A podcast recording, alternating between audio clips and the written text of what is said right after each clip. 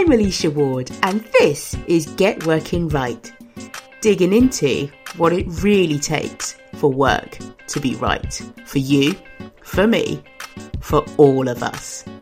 Uncovering what it actually takes to get working right. Welcome, and thanks for checking out my podcast. Let me tell you a little something. I made this for you. Smart, talented you. So, I'm obviously super chuffed you're here. And it's really time we talked work. Because work is kind of a big deal. Some people absolutely love what they do. Some don't mind it. And others, well, I think we know about the others. They can't stand it. Whatever you feel about it, chances are your work makes its mark on your life. Maybe it has a say in what time you get up in the morning, where in the country you live, or, or even what country you live.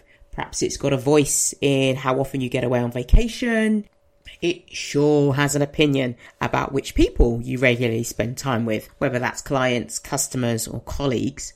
And of course, it's all over how much you earn and that real biggie, how you spend a good chunk of your precious time. So, yeah, I think work's kind of a big deal. Get work wrong, and you're wasting your time, talent, and energy. Get it wrong, and you're playing small. Get it wrong, and you're busy going nowhere fast get it wrong and you're squeezing your life in around work. What if you get it right though? Well, cue the big cheer. Get work right and it brings the best of you to the table. Get it right and it's truly worthy of your efforts and time. Get it right and you fulfill your potential. Get it right and you have space for what matters. Get work right, and it makes the most of who you are. Shall we say it together this time? Work's kind of a big deal.